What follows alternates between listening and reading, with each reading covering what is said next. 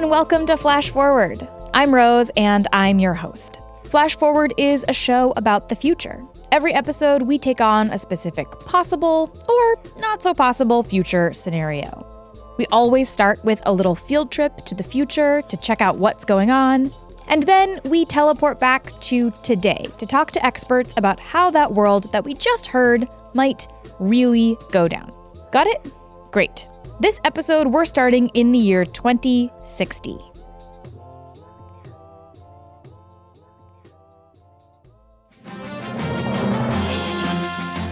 Today is World Water Day, but you wouldn't know that in many parts of the U.S. The drought in the nation's midsection is entering its third year, and more hotter and drier weather is expected this spring. Now, one of the hardest hit states is expected to be Texas, where rice farmers who need a lot of water for their crops are feeling high and dry. Texas in a water emergency, and with its economy now threatened, taking desperate measures. Texas officials today had bad news for farmers who badly need water. Rice has been grown here since the 1800s, but few years have been as dry as the last two. We've been in business since 1947, so I've never seen anything like this. I've never seen a point where we didn't have water enough to, to plant rice. Rainfall in Texas is more than 16 inches below normal. Rice production statewide has dropped 37%. We're back with a story of desperate days in Texas where the drought has become so critical that some towns could run out of drinking water in the next 90 days. The latest drought monitor shows Texas bone dry. 90% of the state is in drought. To date, 11 public water systems could run out of water in the next 45 days. This could be the new normal. The current Texas drought started four years ago, and experts say it's among the worst of the past 500 years. The drought in Texas is already in the record books, and some forecasters say it may last until next summer. It has cost farmers more than $5 billion in losses. No, uh, a year, year and a half ago, where our pickups are at was water shoreline. Everything from there on to here was, was water. water, yes. I'm walking across the dry portion of a reservoir that should be submerged in water. With me is John Jacobs, the proud mayor of Robert Lee, Texas. His family has been on these rugged and windy West Texas plains since the Civil War. We drove up to a vista overlooking the reservoir that was built after the last mega drought in the 1950s. What two summers have done to this region became strikingly clear. So this is E.V. Spence Lake? This is E.V. Spence Reservoir, yeah. Or what's left of it? What's left. If the reserves deplete at current levels, this town will run out of water by the end of March. The effects are rippling through the economy. Car washes can operate only five days a week. Jobs may be on the line. It's a, it's a challenge for us to find a way to remain viable and profitable during this time. It's come to this. They're praying for rain. For several weeks, I ended my story about the water problems with please continue to pray for rain. It's trying to put a positive note on a very negative situation, I guess.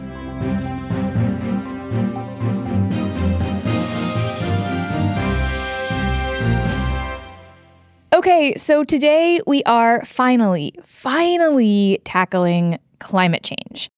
I have, quite frankly, kind of been putting this off. It's really hard to do climate change on this show because it's a huge topic. Flash forward episodes work best when I can say, this is a future in which blank specific thing happens. And with climate change, there are just so many things that can and will happen in so many places in the world, and it just seemed impossible to cover. Plus, most of you know that climate change is happening. You know that it's bad. What can I tell you that will be interesting and surprising and useful to you? But climate change is also probably the most pressing future that I could possibly tackle on this show. It's the one that is definitely happening and the one that will probably impact you personally the most compared to any other future I've done on this show. So, today we are finally doing a climate change episode. We're not going to talk about the whole world, that's impossible. And we're actually not going to talk about the recent IPCC report, which basically said that while it's technically possible for us to curb warming to just 1.5 degrees Celsius, It's almost certainly not going to happen for political reasons. We're also not going to focus on what the report predicted would happen if or really when, we fail to limit warming to 1.5 degrees. Instead, today we're going to focus on a really specific region of the world that is already seeing the effects of climate change. So the Rio Grande originates from the mountains, uh, from a set of mountains in Colorado, and it works its way south through New Mexico and then all the way down into Texas, sort of moving in this southeastern direction. And then along Texas and Mexico, it forms the southern border uh, of the U.S. This is Navina Sadasivam, a reporter at the Texas Observer. Navina recently wrote a series of pieces about climate change, water, and the border along the Rio Grande in collaboration with Zoe Schlanger at Quartz. Here's Zoe. And in total, on both sides, there's 6 million people that drink from the Rio Grande. It's their primary source of drinking water. And then there's another 2 million acres of farmland on both sides that is exclusively using Rio Grande water. So it's a lot of people. The Rio Grande, or Rio Grande, depending on where you are, is a really interesting case study, not just in climate change and water needs, but also in the ways that those things connect to international policy and diplomacy. The US and Mexico both need this water, and they have a treaty that governs who gets how much, which was signed in 1944. And I won't go into the specifics just because it gets really complicated very, very quickly. Uh, the water, the amount of water that we're getting from the Rio Grande, uh, about a third of it is allocated to the U.S., and two thirds of it uh, stays uh, for Mexican uses. Um, and the reason it's split uh, that way is because we are allocated a, a bigger share of the Colorado River's water, uh, where we also have a sharing agreement with Mexico. The Rio Grande is crucial for farmers, industries, and cities on both sides of the US Mexico border for over a thousand miles. If it dries up, people on both sides of the border suffer. And it's actually not hard to figure out what the immediate effects of a dry river might look like because we've already seen the impact of drought in the region. In fact, in 2013, things got really bad in the Rio Grande Valley. To, to kind of understand that, we got to go a little bit uh, further back in time to around 2010, 2011, which was the beginning of uh, a pretty prolonged drought here in Texas. Um, and so it, by the time 2013 rolled around, the river was uh, pretty close to dry as you can get.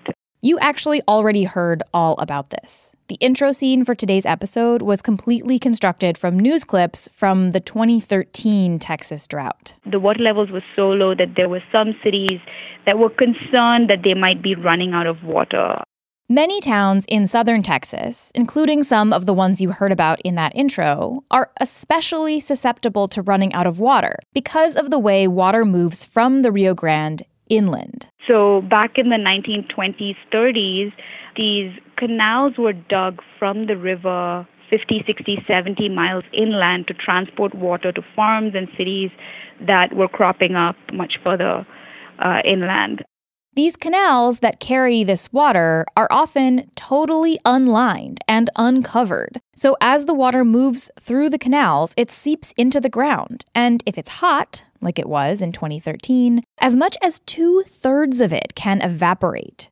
So, in the case of this one city, Raymondville, it's about 30 miles inland, but the canal system sort of snake their way up and it's it's about 56 miles of canals from the river to the city's uh, water treatment system.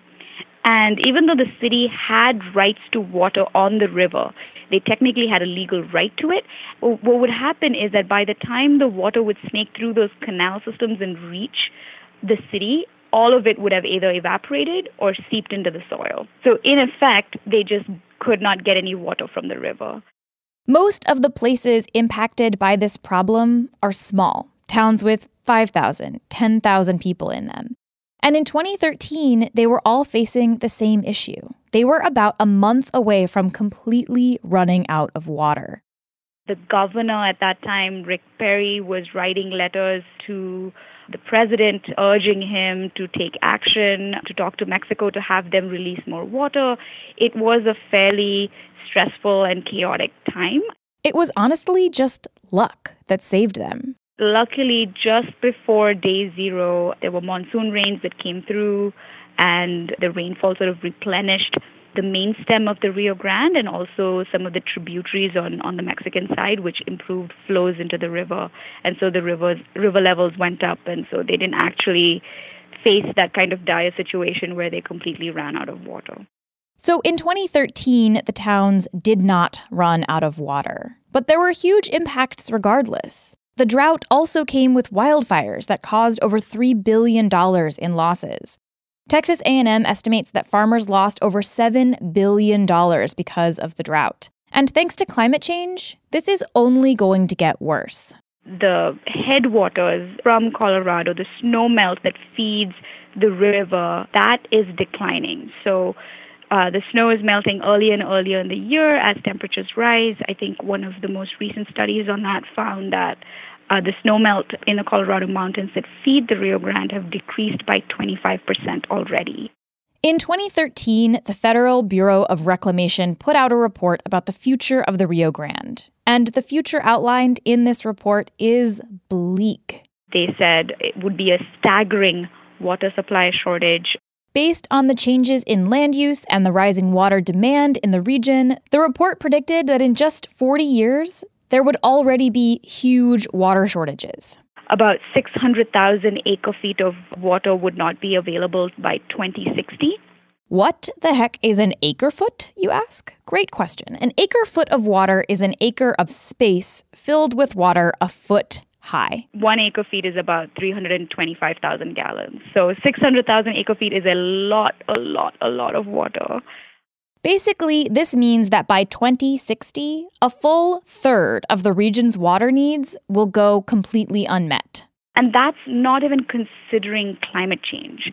That's just supply and demand. Oh, great. If you take climate change into account, that's an additional 86,000 acre feet of shortage that is anticipated. Sometimes we refer to the yeah the Rio Grande as sort of the, the canary in the coal mine. This is Flavio Lehner, a scientist at the National Center for Atmospheric Research in Boulder, Colorado. The Colorado River gets more attention in the US than the Rio Grande does because it's bigger and because the US gets more of its water.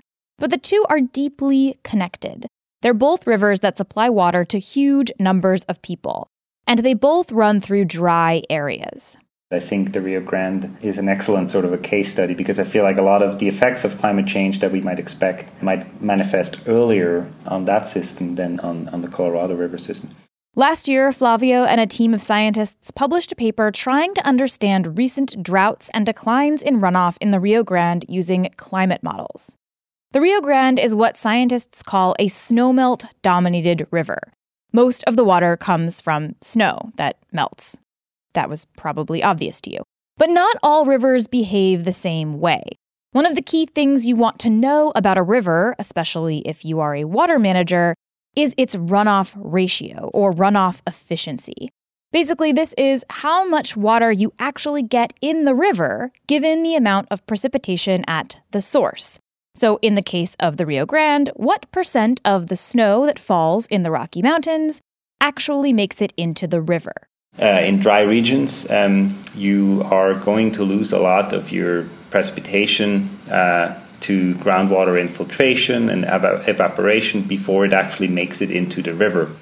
So, rivers like the Rio Grande and the Colorado are inefficient rivers because so much of the original precipitation that feeds them doesn't actually wind up flowing through the river itself. Waterways in the Northeast, on the other hand, where it's not as hot and dry, are far more efficient. Knowing a river's runoff ratio is really important for water managers.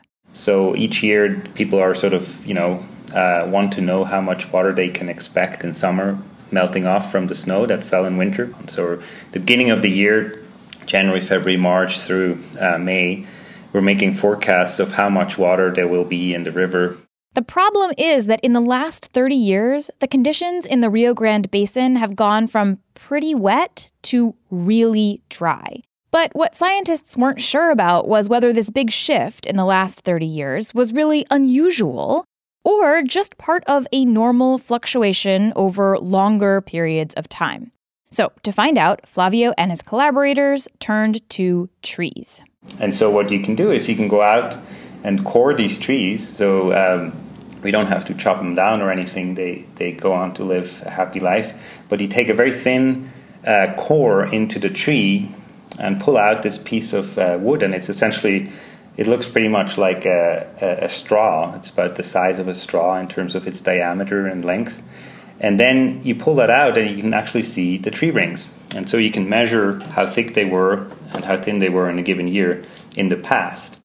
And by looking at these tree rings, you can get a sense for how much water was flowing in the river. Because if a tree gets plenty of water, it's going to grow more than if it gets no water at all. Then, Flavio and his collaborators combined that tree ring data with data about nearby precipitation. So they knew how much it had snowed, and they knew how much water the trees had gotten. And from that, they were able to get a really clear picture of the runoff ratio in the Rio Grande Basin over the past 445 years. And so, if you look over this 30 year period, you really see this very strong trend from a wet period to a very dry period. It's a pretty, yeah, exceptional trend.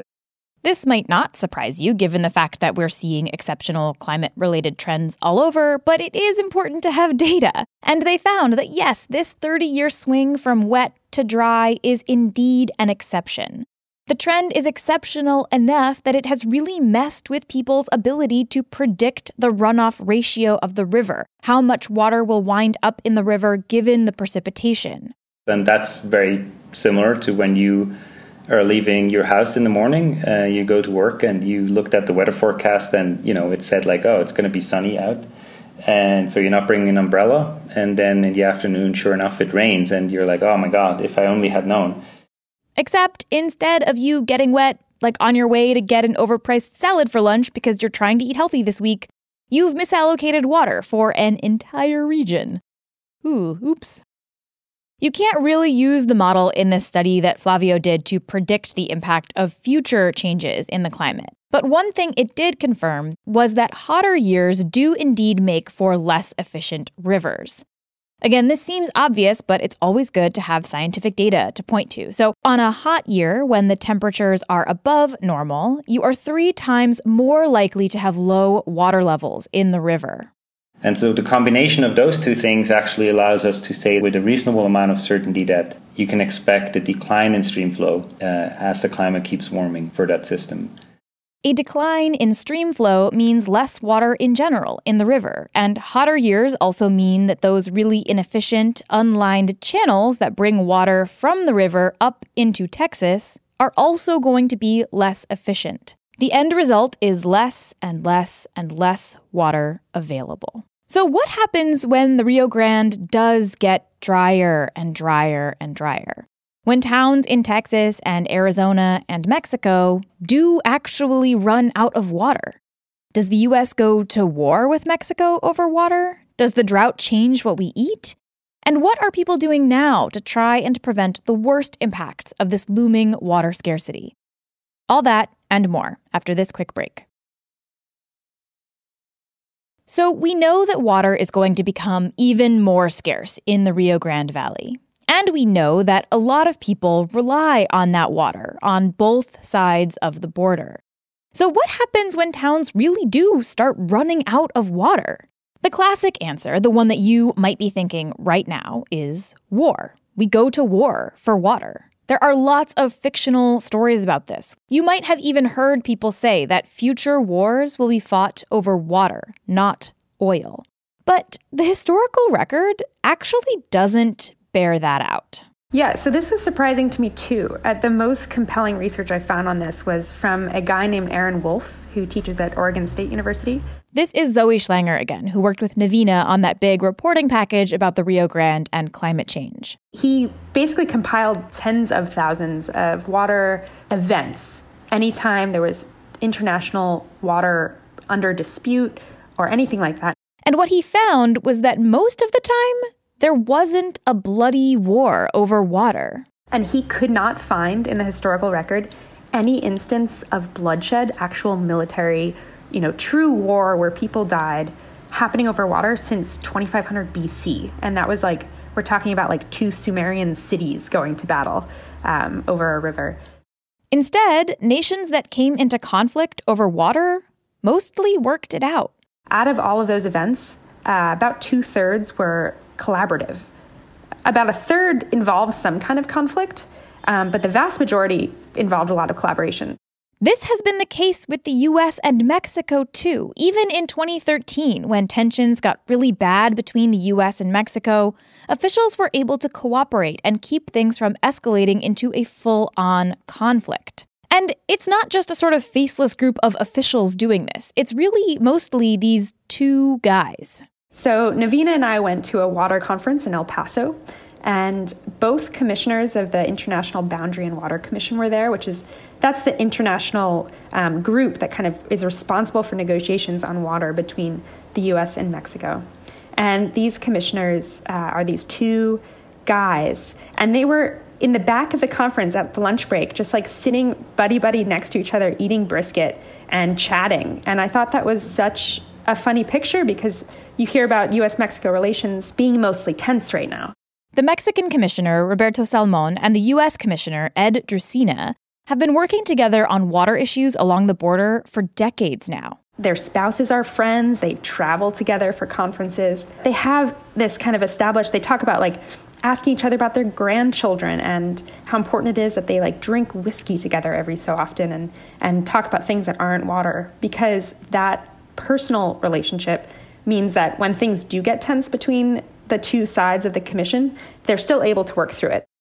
And it's worked. It's actually worked so well that these two guys have kind of become the model for water relations between countries that might not otherwise have the best relationship. In fact, Salmon and Drusina were called in to advise another set of countries with a really tense situation about how to handle their water negotiations. As we all know, the situation between Israel, Palestine, and Jordan is not at all um, a peaceful one. It's an area with tons of conflict. The other issue with that area is that they all three rely on each other for water. They share uh, the Jordan River, they share the Dead Sea and the Red Sea. In 2016, Salmon and Drusina flew over to the region to talk to the water commissioners from Israel, Palestine, and Jordan about what they can do to improve their working relationship. It was pretty funny. They had to have these meetings separately because getting all three of those states, even if it's just their water commissioners in one room, was pretty much impossible. Salmon and Drusina sat down with each of them and was like, You guys really need to meet more. At the time, those commissioners were meeting like every couple years and it was tense and there was like secret meetings because the political situation was so volatile but he was like you really need to just like have lunch and get to know each other Salmon and Drusina were essentially mentoring these officials, trying to show them how they have managed to keep the peace between the US and Mexico even during times of extreme drought and finger pointing about water. And as the climate changes and the rivers get drier, it will be Salmon and Drusina who continue to keep the peace. Or at least it would have been.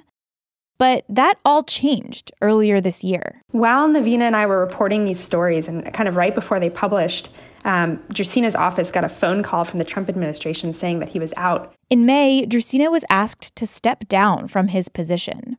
Which was pretty surprising because this is not really a political. It's a it's an appointment position, so the president does appoint the um, IBWC commissioner, but it's not seen as a flashy position. It's a technical position. He's an engineer. And this call sort of couldn't have come at a worse time. We saw this summer the, the Rio Grande Valley was plunged right back into drought. So the role of the IBWC was extremely important in dealing with that. And they were kind of on this precipice of coming up with a, a mutual modeling agreement. So Mexico and US would use the same data to determine how much each side was supposed to deliver water to the other. Um, which sounds like should have been you know in place forever and very common sense but it's really tough to share data and scientific methods with another country. Um, so that was about to start happening. And then he was pulled out. Right now, there is an interim commissioner, but the Trump administration has yet to appoint Drusina's replacement. The thing about the IBWC is that it's staffed with kind of lifetime scientists. So someone else has stepped in in the meantime who's very familiar with the situation. But it's not the same. You know, it's, um, it's not Salmon's pal. They're not, uh, you know, they don't have that interpersonal relationship that Salmon and Drusina had. Meanwhile, there is a time bomb ticking along the US Mexico border. And it's not actually the border wall that Trump has proposed. That's a whole other issue when it comes to water use in the region, which we don't even have time to get into on this episode. So patrons will get a whole section on that in the newsletter this week. This time bomb is underground. Yeah, okay. So you have the Rio Grande, which is drying up, pretty much sure that by like 2060, there's going to be major shortages in the region. And then when that happens, the only water there that's left will be underground water, this aquifer water. Along the US Mexico border, there are four well known aquifers. You have this situation where the US has a map of their aquifers, and then the Me- Mexico side has another map of their aquifers, and both maps stop at the border. It's pretty funny. Researchers call this blank map syndrome. And they don't line up because they have different ways of measuring things. But a researcher at Texas A&M named Rosario Sanchez has been using data collected by farmers and beer companies along with old oil well maps to find more, a lot more. 36 aquifers. So you know, you've federally recognized four aquifers across the border. They found 36. There's already no agreement between the US and Mexico over who owns the rights to those four that they both recognize. And this will be, you know, like I said, it's the only water that'll be left when the Rio Grandes really uh, trickle. In Texas, there's a rule called right of capture, which basically says that if you can pump it on your land, it's yours. And this is a rule that a lot of farmers in Texas use. They have found water on their land and they have the right to use it on their farms. On the Mexico side, you have all this like system of federal permits. And actually in northern Mexico, a lot of those go to beer companies. Most of the Mexican beers that we drink in the US are bottled at the northern border region using this groundwater. So even though this has been ignored for basically the entire history of Mexico US relations, the federal government's just starting to realize this is a critical issue that could turn into a crisis. And they plan to have their very first meeting on it next summer. So we have a drying climate, this basically unregulated lifeline of water underground, and we've broken the relationship between the two water commissions by removing the US commissioner. This is not good. Even though we know that bloodshed is unlikely between countries sparring for water, that doesn't mean that things aren't about to get rough. Well, it probably won't lead to war, but it won't lead to more happy feelings between the two countries. So, what happens next? We know the Rio Grande is going to get more and more dry. We know that drought will hit the region harder and harder every year. And we know that water is going to become even more precious and scarce. We also know that actual bloody war is unlikely based on the historical record. So, what does happen? Well, it sort of depends on what we do right now.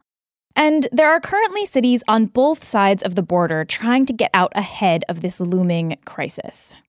Let me tell you my strategy. My strategy is to teach them, especially when I do work with farmers, you know, what I do is to explain them about drought. This is Alfredo Rodriguez. He's a water program coordinator at the World Wildlife Fund, and he works in northern Mexico along the Rio Conchos, which is the main tributary for the Rio Grande. Just like southern Texas, northern Mexico is going to get drier and drier. And Alfredo spends a lot of his time talking to farmers in northern Mexico about how they can change their farming practices to get ready for these looming droughts. When you say climate change, everybody has heard about it. And they think about 50 to 100 years, who cares about that, no? But when you say drought, drought adaptation, they listen more to what I am saying. They know the effects of the effects of drought. They have been living with drought all their lives, so they understand what drought means. And then when I say we need to you guys to adapt to the next drought, it is exactly the same thing that adapting to the climate change. It's exactly the same. One of the key things he's trying to get farmers to do is stop planting their crops in neat, straight rows and instead plant them in something called a key line. The key line is something similar to working with the, the lines, the, the crop lines must follow, you know, the topographic terrain in order to maintain the water level at the same level uh, all over the crop. By planting crops along the topography, farmers can catch and keep as much rainfall as possible. Using the keyline system, Alfredo and his team have seen 50% increases in yield on some farms. But it's still hard to get farmers to change their ways. They have been using their techniques, you know, straight lines, use straight lines, and they are very tough to change that practice. It has not been easy to uh, show them the benefits of keyline, for example. And the keyline system is important not just to increase yield, but also to decrease erosion. Keeping the soil, the soil is the most important resource that they have right there in their blood, you know. Erosion can slowly destroy farms by stripping away all the nutrients and cutting down on the land's ability to retain water. The WWF is also working on getting small farmers together so that they can apply for infrastructure grants that benefit multiple farms instead of all working on the problem alone. They're also trying to implement systems that push water into aquifers instead of storing them in dams. Dams, uh, water storage in dams evaporate quite fast. With climate change, such an evaporation rate is going to increase. On the U.S. side of the border, cities like El Paso are leading the way by building desalination plants and sewage reclamation facilities. So, El Paso is one of the driest cities anywhere. It's drier than the driest city in sub Saharan Africa, which is Windhoek, Namibia. So, El Paso is working with nine inches of water a year, which is basically nothing. In the 70s and 80s, El Paso was a city full of green lawns and tons of wasted water. But they pretty quickly realized that this was totally unsustainable and started working on building water conservation and reuse systems, which means that they have had a head start on tons of cities that are just now realizing that they have a water problem. And they are now seen as like the forefront of water technology. And they have visitors coming from, most recently from, uh, I believe, Singapore and Myanmar and China, have all come to see what they're doing about their water shortage issues. One of the big projects El Paso is working on right now is something scientists call direct potable reuse. I guess that's better than saying, you know, purified sewage water. Uh, a couple years ago, El Paso decided to go full force into, you know, what some people call toilet to tap. Now, El Paso already has a system in place for reusing sewage water. They reclaim the sewage, they clean it, then they put it into percolation basins and let it percolate into the ground. And that process takes a while and it purifies it a little further, and people don't have to think about their water going directly into their taps. But now they want to cut out that middle step and have the purified water go straight from the reclamation facility into the water supply. And if you are sitting here thinking, nope, nope, no thank you, I would not like to drink reclaimed sewage water, you're not alone. Here's a clip from 2013 when the town of Big Spring, Texas started building their own toilet to tap system. The treated raw sewage water will be mixed with lake water and treated again three times in all. I'll never drink it. But the idea still doesn't taste right to a lot of people, like Benito Lara. Yeah, that's not a good idea at all. You don't like it? No. If they do, we're going to have to leave town. Really? Yeah. Yeah. You know, that's, that's too much. Are you kind of the salesman for, for this for this plan? Somebody has to be. When you hear people say, "Oh my God, these people are going to be drinking their own urine," there was a fellow over in Midland that I heard made a comment that said at least he gets to drink his beer twice now. but El Paso again has had a head start here. El Paso's been kind of priming their population since the 80s to accept that they'll eventually have to drink their sewage. This program included a mascot named Willie the Water Drop, which is basically like this velour wrapped Humpty Dumpty. It's quite terrifying, but it goes to all of the the local schools and like teaches children that they live in a desert and they have to recycle their water in their home and use less and all these things. With a little bit of education, anybody can learn. Just ask this guy, Willie. He first came to life as Willie the Water Waster, but he had a conservation conversion. Now he's El Paso Water Utilities water conservation mascot, Willie the Water Drop. Hey, can everybody say hi, Willie? One, one, two, three. Willie travels to local school groups, churches, and community organizations. He and EPWU staff explain the little ways we can all make a big difference. Willie's favorite word is? Water, right. Water starts with the W. What does Willie not want you to do with water that starts with a W? No, he does not want you to waste it. And all of this worked. People in El Paso are ready to drink their sewage. 89% of the people that pay for water that were polled by the water utility said that they would be happy to drink treated sewage water, which is amazing. El Paso is a good case study here, not just because of its success, but also because it shows that this takes a long time. They started working on this in the 1980s, and it's going to take another 10 years for this toilet to tap system to be fully online. Building these systems is expensive and takes a lot of not just building time, but political time to get the money and local support. In places that haven't even begun thinking about water reclamation and reuse, things are probably going to get pretty dire. I'm sure we'll see certain places have to reassess their sustainability as a town because this just takes so long and so much money, especially if you have a small population. Just the upstart costs of a facility like this are just enormous, really.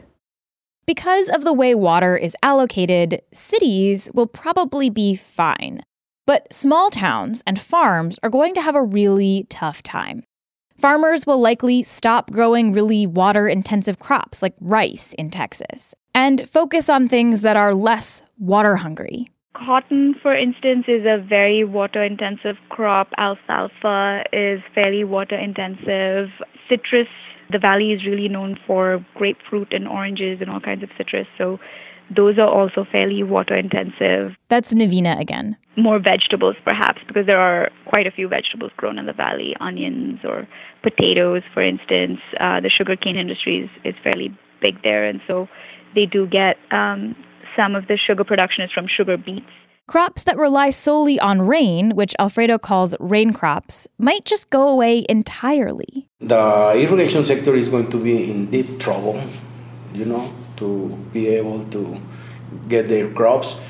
And the rain crop, uh, the rain crop sector is going very likely to totally disappear here from this area. And with those changes will come tensions. I think the farmers and ranchers and the agricultural community will be in a bigger crisis mode. Uh, I think you'll see protests, especially because of the issue of it being border water and Mexico and the US sharing their water resources. There will be cutbacks and shortages, and entire towns and farms going completely dry. One side will blame the other for not giving them the allotted amount of water. And what will come of those tensions, we just don't know. So far, the US and Mexico have figured out a way to mostly manage their water resources peacefully. But with mounting pressure and the removal of one of the key people involved in keeping that peace, it's hard to say what might happen. From a bigger picture perspective, the whole world is going to have to totally change how it thinks about water. I mean, it's not just Texas or Mexico. There's so many communities in arid places that are about to get drier and hotter. Today, many people think of fresh water as something they can just use and throw away, and it goes away and then is replenished indefinitely. But that's not really how fresh water works all fresh water is extremely ancient and extremely finite. We can't keep uh, using it as a uh, disposable resource. And if we don't start implementing programs like Toilet to Tap, it could be the end of entire communities all over the world. So I think that once we start realizing that if you are able to take out all the bacteria from, you know, human poop, that it has to be this kind of closed loop system um, where we continue using the same set of ancient water. Otherwise, I mean, a lot of these places will be, it'll just be impossible for them to go on.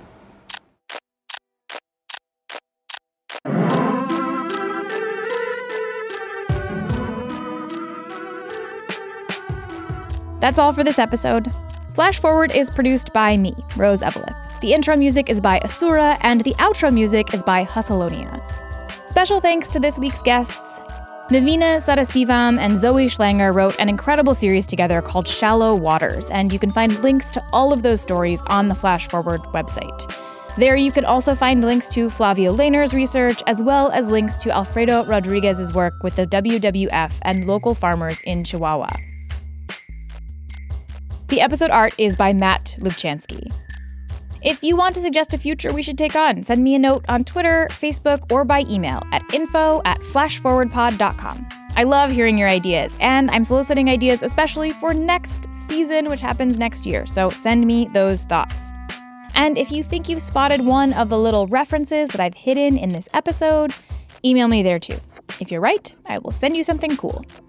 And if you want to support the show, there are a few ways you can do that too. Head to flashforwardpod.com slash support for more about how to give. But if that's not in the cards for you, you can head to Apple Podcasts and leave a nice review. Or just tell your friends about the show. That really does help. That's all for this future. Come back next time and we'll travel to a new one.